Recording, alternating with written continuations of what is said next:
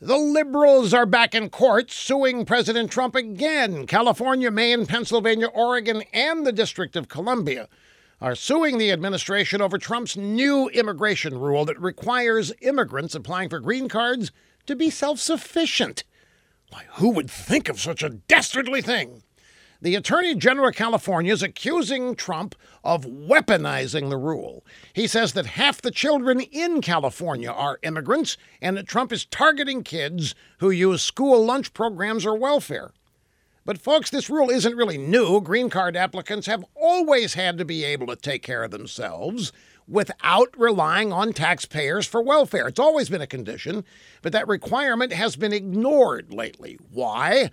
Well, because enforcing that rule would have stopped the flood of immigrants, legal and illegal, into states like California, where Democrats now brag that half the children are immigrants. What a brag that is. And dependent on government handouts, many of them are. That's to California and the Democrats benefit too.